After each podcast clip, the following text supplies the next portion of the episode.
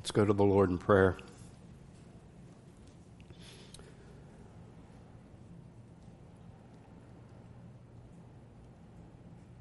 Loving Father, we we do praise you and thank you for the grace, just, Lord, the, the abundance of your grace today for us to to wake up, to have life, to to be recipients of your your new mercies that really that flood us each and every new day. And for this we are grateful, Father.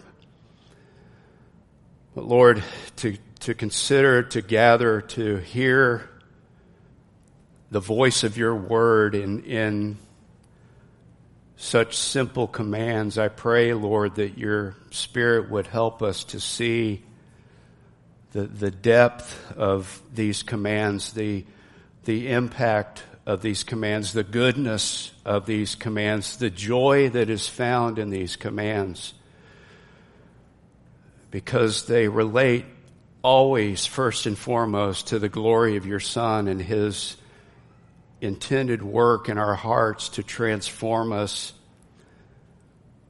down to the very basic relationships of life. So, Father, I, I pray that these truths, these commands, th- this exhortation today, Lord, would be as your word is intended to be, correcting, reproving, encouraging, edifying, equipping, and training us in our sojourn and in our daily sanctification, our daily maturation into the likeness of Christ, so that he gets the glory, Father. That is our ultimate goal. That is our ultimate desire. And that the goodness of God would resonate in our lives and in our families and in our jobs and in the world to testify of you. So, Father, we, we ask and we welcome, we invite your Spirit to, to teach us today, to equip us, to anoint your word to have its desired effect and not return unto you void, according to your promises. In Jesus' name, amen.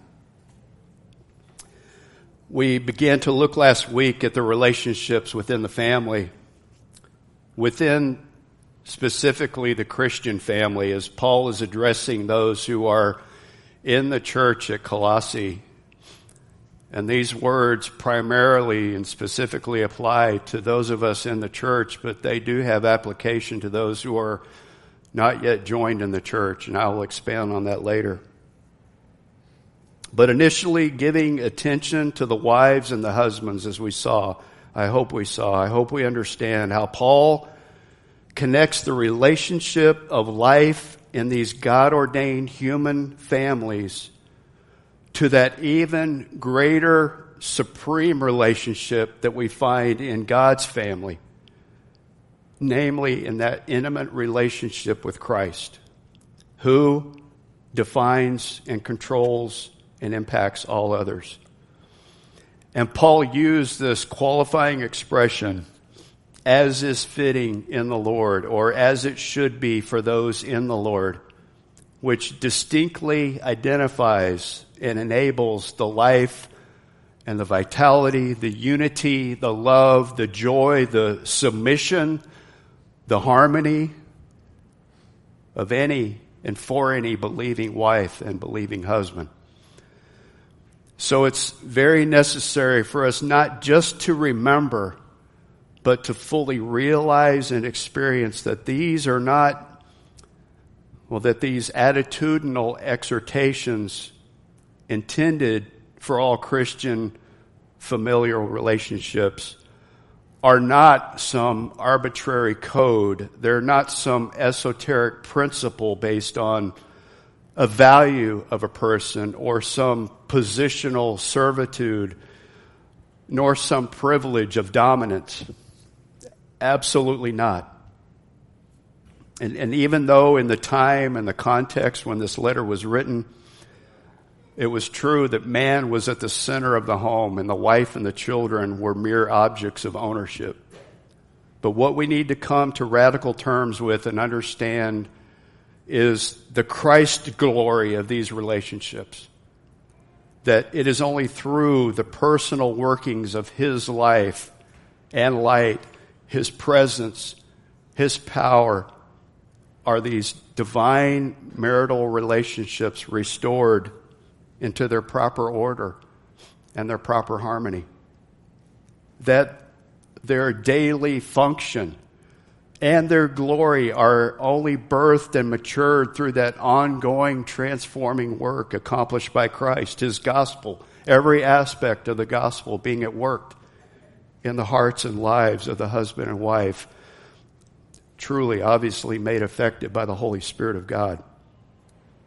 Because I think you know that left in our natural state, even before many of us were saved, much of what we see in the world around us in, in the marriage union, if they even call it that anymore, is, is become nothing more than this contractual obligation, this, this legal way to satisfy these impulse demands of the flesh with, with some benefit, in some sense, to gain a tax incentive or or even to gain that societal envy of a trophy partner.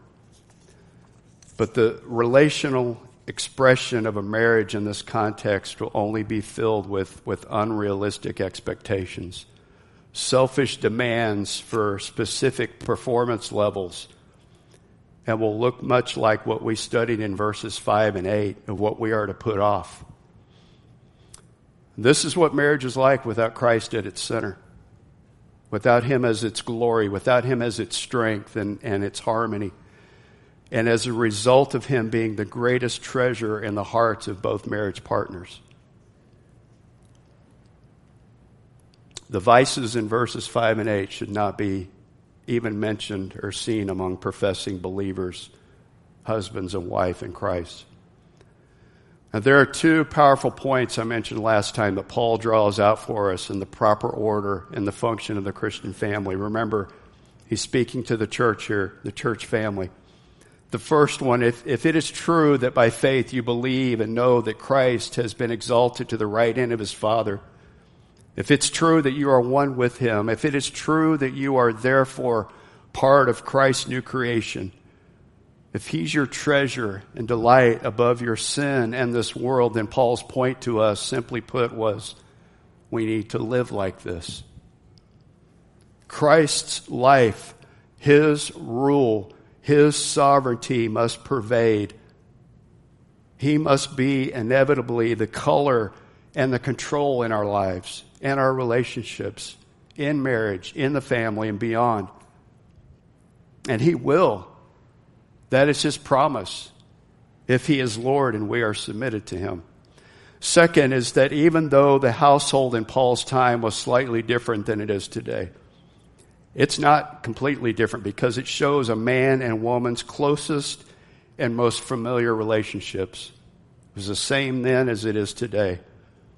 And Paul takes it down to this most intimate level of our relationships because this is where the basic realities of life happen. This is where we experience the everyday, even the mundane, to the magnificent in these habitual functions within the family. And given the changes and the transformations in the culture and the society around us, the greater rise more and more to lawlessness that we see, and knowing, being aware of our own propensity to be affected by this, even so very subtly, creeping into our own thoughts, our own attitudes, our own actions within our house, we need to hear clearly what Paul is saying, that the light of the lordship of Christ must be at work here. He must rule and own. It must be evident. It must be exercising. He must be exercising his sanctifying power. Or for us to claim him as Lord is meaningless. So let me state Paul's theme here to wives and husbands in a little bit different way. And this is actually true for any relationship within the church, but for the husbands and wives, the Lord must be intentionally sought out to be at work in the heart, must be an intentional seeking of the Lord to be at work in your heart and life, because it will not happen in our natural, still, sinful, residing flesh. For the wives to show proper, willing submission to their husbands as their helpmate, Christ's lordship in their lives must be living a vital reality. Likewise, husbands, in order for you to love your wives, to be the spiritual leader in your family, Christ's lordship must be a living, vital reality in your own heart.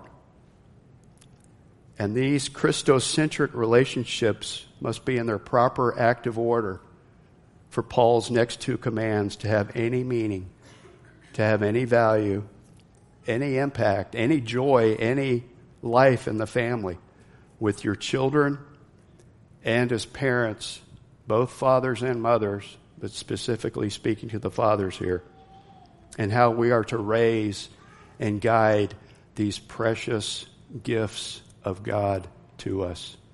Amen? So Colossians three, verse twenty. Children, children, can I have your attention, please? This is for you. It's wonderful that the Lord God, through Paul, specifically wrote this for you to hear. So I, I really want your attention right now for the next few minutes, because I'm going to speak to you, because I'm very concerned for your souls.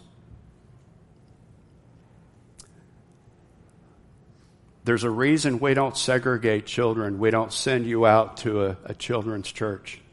It's very important for you to be here. This has been an expectation we see in both the Old Testament and the New Testament, that the children were involved with the family. And the reason is that you can see your family hearing and listening to the Word of God, and you can experience what happens with the Word of God and the Holy Spirit in the church setting. And I know it's sometimes difficult and hard to understand what we teach and preach here. It's sometimes difficult for the adults, but don't let that be an excuse. Don't let that tune you out. Listen intently. Because first and foremost, you are here for a reason. You are here by God's ordained event, His purpose. There is no randomness in the kingdom of God. Evolution does not have any say-so here. It is not survival of the fittest. And neither is it by luck that you are here. God divinely appointed you to be given to your parents, and for your parents to be so wonderfully blessed by receiving you into their lives. This is a blessed divine order of God, and that is intended by God that you be here to hear His word. Please understand, even as children, this isn't just for adults, not just for parents or grandparents. You're created in the image of God. Do you know what that means? That means He's given you a mind to understand. You can hear words. You can hear sentences. You can put thoughts together. You can communicate. You have emotions. You know what you understand and experience what love is, what anger is. And realize, too, you didn't determine who your parents would be, did you? And your parents didn't determine who you would be either. God alone did this, purposefully did this.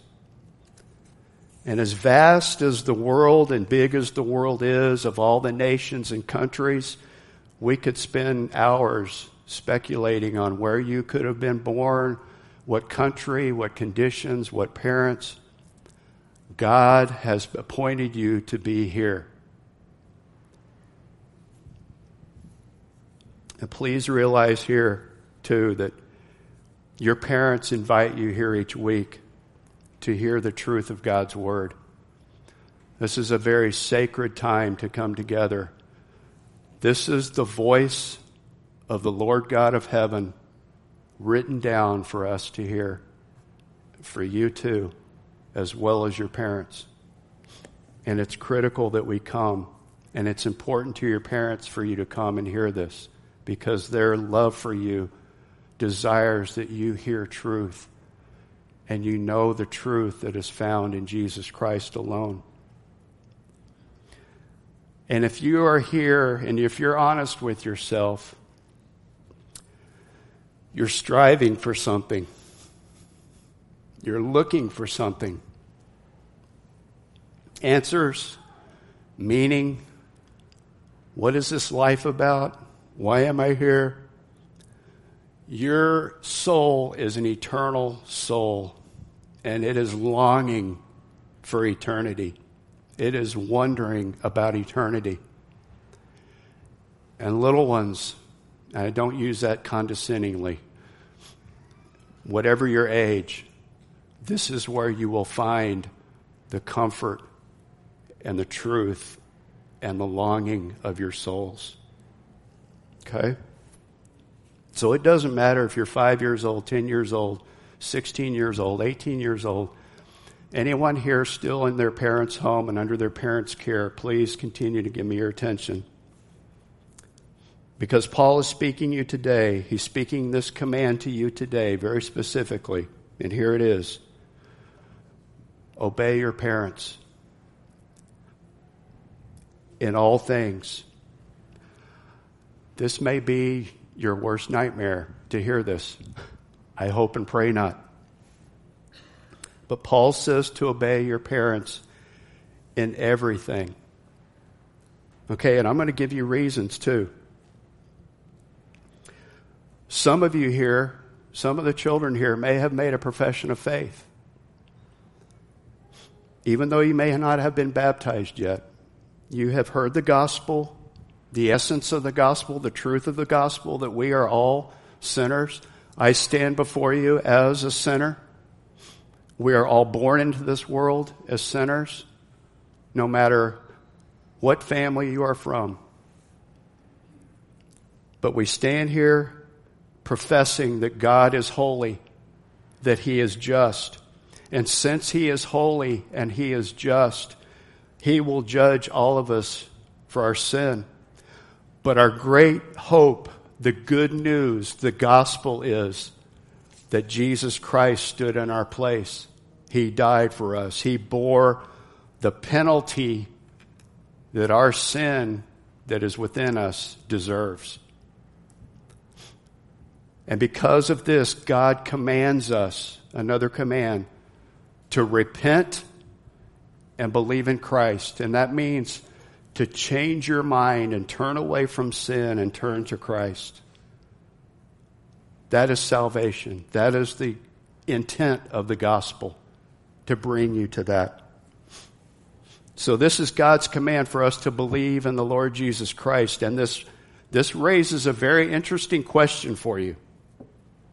If you have believed in Christ as your Lord and Savior, if you have received His forgiveness and His life, and you have now been made new, the question for you, children, how do you show this? How do you live this out? You, you're not old enough to raise money and go to the mission field. We, we know that. That's okay. That desire is there. Don't, don't quench that desire. We know you can't teach or preach yet. But how can you demonstrate, no, no matter what your age is, how do you show this? Obey your parents. Very simple. And let me give you the reasons. Two main reasons. Stay with me. Two reasons why obeying your parents is so important, so necessary. First, as we said, it's a command from God. God's commands are good. They're good for us. You're to obey your parents first and foremost because they love you.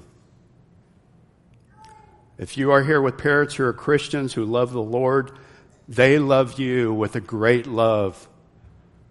And this reason is for you to, to obey them, for they care for you. They truly desire the best for you, which is to grow in the knowledge and grace of Christ, to be saved if you are not yet saved.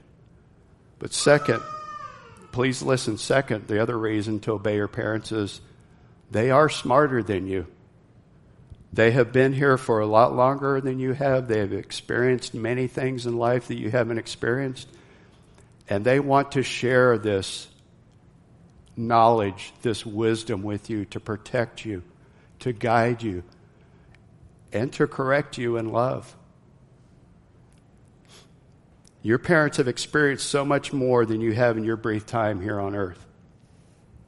And the Lord himself grants them great wisdom that they willingly, joyously, lovingly pass it along to you, even, even despite their failures and their shortcomings and their own sinfulness. Children, obey your parents. Now, Paul gives us, he gives children... He gives you, the children, the reason why you're to do this. Here's the best we- reason of all. It pleases the Lord. It pleases the Lord. Especially if you believe in Christ, if you've made a profession of faith, children, it pleases him. Because in obeying your parents, you are directly obeying God. If you disobey your parents, you are directly disobeying God.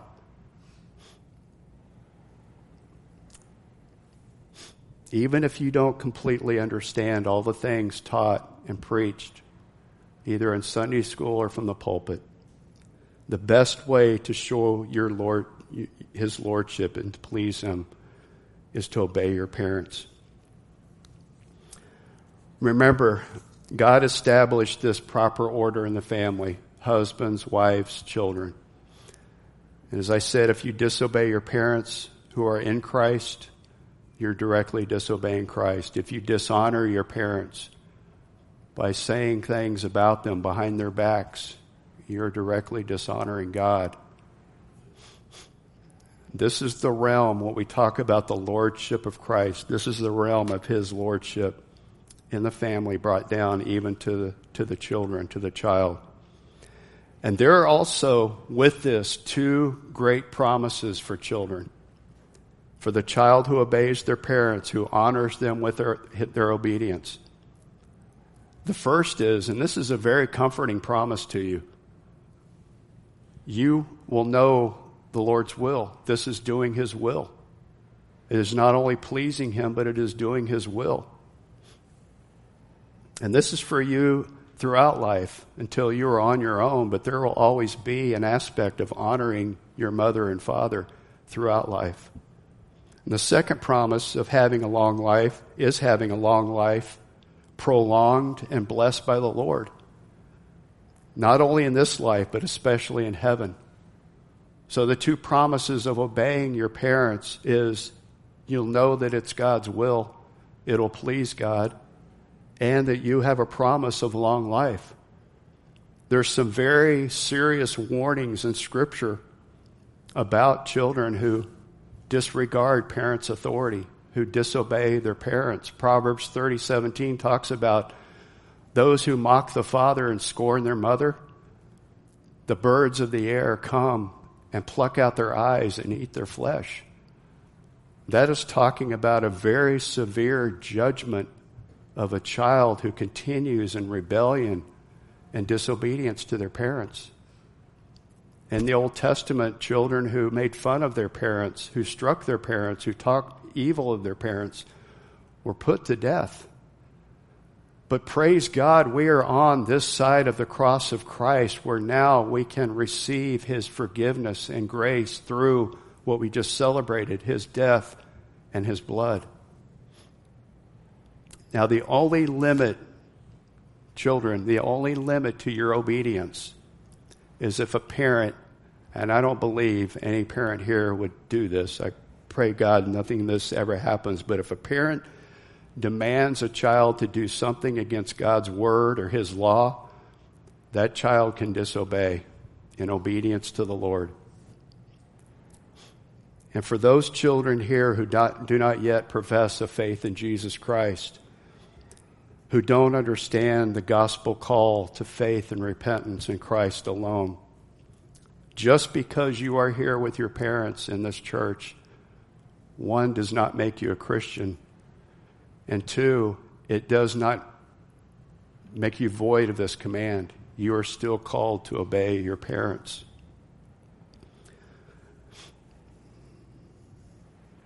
So children, obedience is necessary. It is, it is vital to a long life.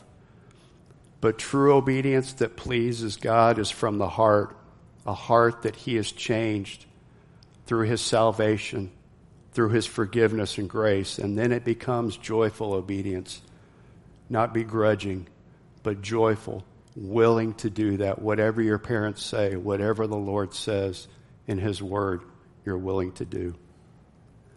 So thank you for your attention. Talk to your parents about this afterwards if you like, because there's a very good parallel passage in Ephesians I'll read to you real quick.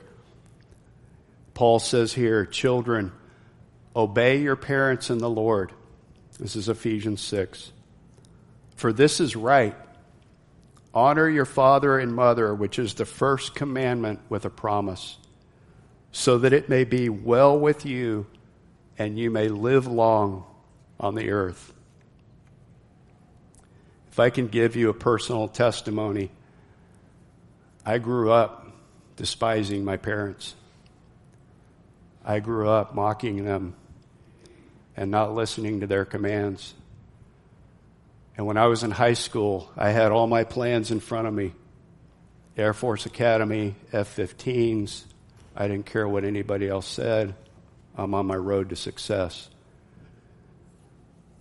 I had many warnings from my mom, many warnings of, of disobedience and spitefulness.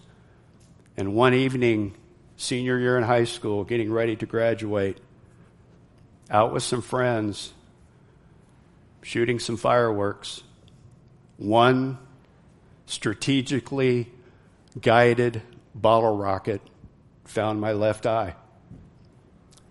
I've been blinded ever since. I praise God for His mercy and His forgiveness, but I've lived with that for I don't know how many years now, with a reminder first of God's mercy and grace, but a reminder of the warnings that God gives for disobedience when we don't honor our fathers and mothers. Amen? All right. Okay, brothers, fathers, verse twenty-one. Fathers, do not exasperate your children so that they will not lose heart. And the verses counter it in Ephesians six four. Paul also says there, fathers, do not provoke your children to anger, but bring them up in the discipline and instruction of the Lord. Now, Paul's focus on what I've called the, the reciprocity that we see in the marriage union, it carries over now into the parental sphere between children and fathers. Paul specifically talking to fathers here, but the word that he used, pateras, can sometimes mean father and mother, but specifically here he's talking to the fathers. And as children are commanded to obey their parents, so are fathers commanded not to exasperate, not to provoke to anger or embitter their children. And just as we saw in verse nineteen, where the husbands are, are not to be harsh or embittered against their wives, so here the fathers are not to treat their children as to so embitter them. But there, there is a difference in the word that Paul uses here for embitter or for exasperate. Erethizo is its only use in Scripture in the New Testament here, but it has a much broader meaning. And, and I've, and I've ex- stretched this out, and I'm going to read it through a couple times if you want to take notes or listen later. But this word for not exasperating or embittering your children, erethizo, says to provoke or exasperate your child or any of your children is to treat them or raise them in a way that leads to deep-seated resentment that results in hostility or rebellious attitude. Let me read that again. Erethizo means to provoke or exasperate your child or any of your children is to treat them or raise them in a way that leads to deep-seated resentment that results in hostility or rebellious attitude. Paul emphasizes this point with the rest of the verse. He, he uses a what's called a negative purpose clause, and he says, so that they will not lose heart. This is the fullness of erethizo. Or in other words, or simply put, so that they will not become discouraged, so that they are not aggravated to the point where they simply give up attempting to try or please or even obey their parents. Losing heart is like being exasperated to the point of losing spirit and losing courage, where the child becomes listless and discouraged, even indifferent, even despairing of trying to please their parents. What does this look like? This can happen when parents fail to train up the children and with the training provide the necessary discipline or correction. And if all of this is not done in a loving manner, there's imbalance and this is exasperation sets in. But I want to give you some specific examples. I've got seven of them here, so fathers, pay attention. And I've pulled these from other resources and from personal experiences, too, over the years. First one, please do not indulge your children. Proverbs twenty-two six tells us that training up a child carries with it an essence of, of growth, of, of a maturing, of a compelling upward. And not through, not, it, this is only through the means of encouraging and training and revealing truth in love and gentleness. But so very closely with this is the need for correction, for loving discipline, in order to, to keep them on that way of, of truth and of righteousness. And, and if this, of course, must also be done in love, with that upward calling, as I said, that compelling call to growth and knowledge and understanding. Because we also know from Proverbs twenty-two that foolishness is bound, bound up in the heart of a child. The rod of discipline, however, properly, lovingly fitted for them in the right heart and attitude of love and context of the correction, will remove that foolishness from them. So teach them that these, these parameters, these rules, these laws of God are their friends and can be their very best friends. Don't fail this by indulging them. What I mean is don't give in to their every whim and wish, but be a guide, be an example in life and instruction. Susanna Wesley, which I'm sure most of the ladies here are familiar with, she raised seventeen children. I cannot comprehend that, but seventeen children. But she said, very good quote here, the parent who studies to subdue self-will in his child works together with God in the renewing and saving of a soul.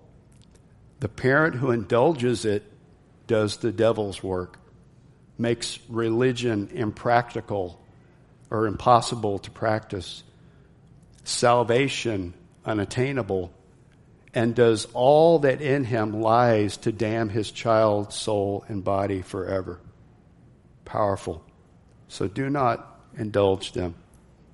Second, do not smother them or be overprotecting. Yes, absolutely, they need guidance and concrete boundaries, but they must learn to make decisions on their own, commensurate with their maturity, of course. Their wills can be guided, but they're not to be demanded or controlled. Smothering them and being very overprotective can and does provoke them to rebellion, a, a despairing that nothing they can ever do will ever please their parents or gain their trust. Psalm one oh three says, it is good and right to entrust your children to the Lord's ultimate care, for they are a gift from him. Proverbs fourteen twenty-six, in the fear of the Lord there is strong confidence, and his children will have refuge. The Lord has given us these precious gifts, and he is more than able to care for them in even greater measure. So do not do not smother or overprotect them. The third one, oh, do not favor them one to another. We know the story of how Isaac favored Esau over Jacob and Rebekah favored Jacob over Esau. We know how that turned out. Please don't compare your children with one another, even in the slightest way. Favoritism will invoke frustration and resentment toward one another. It, it stirs up bitterness. But rather, as bondservants, as slaves of Christ, teach the favor of God through Christ Jesus alone. Four, unrealistic expectations and goals. Expectations, yes, are good. Goals are good. They are needed, but not to overpressure or push them with unrealistic ones. Excessive pressure to achieve can virtually destroy any motivation to learn or zeal to gather knowledge or to grow in wisdom. With a constant drive for achievement after achievement after achievement without any recognition and evaluation of what it was accomplished for the purpose of that goal will only foster discouragement and anger. And listen to this, fathers, please. Do not seek to live out your aspirations through your children. Don't seek to satisfy your pride with your children. There is a real danger to attempt to live vicariously through the lives of your children with unrealistic expectations, especially ones that they cannot even live up to. Amen to that one. Number five, do not dishearten them. Do not only let them hear what is wrong and never what is right. They'll become convinced they're incapable of ever doing anything that is right or good or pleasing. Encourage their determination to understanding. Encourage their determination to the truths and the confidence of God and his promises. And in every aspect of life, in everyday events. Number six, please, please do not manipulate them. What I mean is, don't use love as a means of reward for their actions. The obedience of a child must never be made the condition of parent, parental love. They behave in a certain way, you love them. When they don't, you withhold it. It's very important to let them know your love is constant. In as much as the Father's love is as constant and as sure and everlasting for us, let it be known to your children, even in discipline and correction. Because, as, as one commentator says, when the parent is obedient to their vocation of genuine love, the child's obedience may become like that of the Christian to God, a glad and loving response. Jeremiah thirty-one three, I've loved you with an everlasting love. Let your child see this through you to them. And finally, number seven, please don't ever abuse them. Discipline that is ever used as a means of some superior physical strength is not of the Lord. Neither is any form of anger in discipline. Discipline is a correcting, a, a reproving in love back to the right path. It is a, a gentle correction, because Proverbs three says, for whom the Lord loves, he reproves, even as a father corrects the son in whom he delights. Also take note, fathers, even our words can be verbal abuse. They can overwhelm our children to rebellion.